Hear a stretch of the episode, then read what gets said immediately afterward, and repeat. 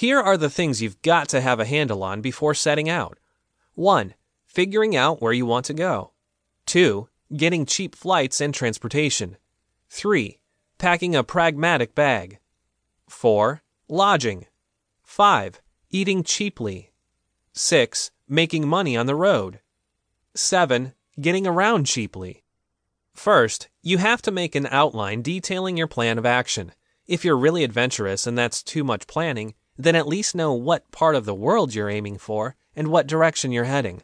It just makes things easier and more efficient. Finding those cheap flights, buses, trains, and ferries will help immensely.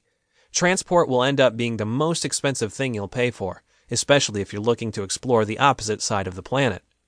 You can't take a bunch of junk that you're unlikely to use just because an occasion might occur in which you need it. Think minimalistic, especially if you're in it for the long haul. You want to be self sustaining, compact, and light. Some things can be multi purpose, such as dental floss and duct tape. Knowing how to pack your bag could save you time, money, and a strained spine. Of course, lodging is very important.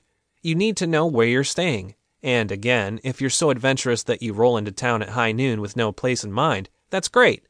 But if you don't play your cards right, you're either going to be forced to find a last minute hotel that might burn a hole in your wallet, or you'll be sleeping on a bench in the park and possibly getting woken up by police officers.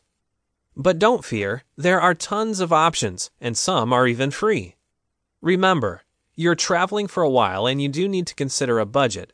This budget needs to be practical, not let's wish for the best. As much as it would be nice to be rich and able to go anywhere, do anything, and eat fancy dinners, that will likely bring your travels to an end sooner than you hoped. There are endless options to sleep and eat well but cheap, keeping you fueled for your activities. Having a plan B is always a good idea.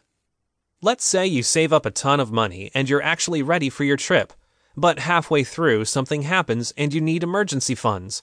A few transactions later, and you're crying the blues, stuck in a three walled metal stilt house in Laos with no money to get home. Well, you can always make money. Finally, you'll want to find alternatives to taxis. There are other, far cheaper ways for you to get around a city and actually get to know it a little better. Similarly, a cheap train ride might prove to be more scenic, comfortable, and spacious than taking a flight, depending on what country you're in. With these steps and recommendations, all it takes is a little planning and you'll be on your way to an entirely new place, one you never thought you'd be heading to and you'll be doing it the right way.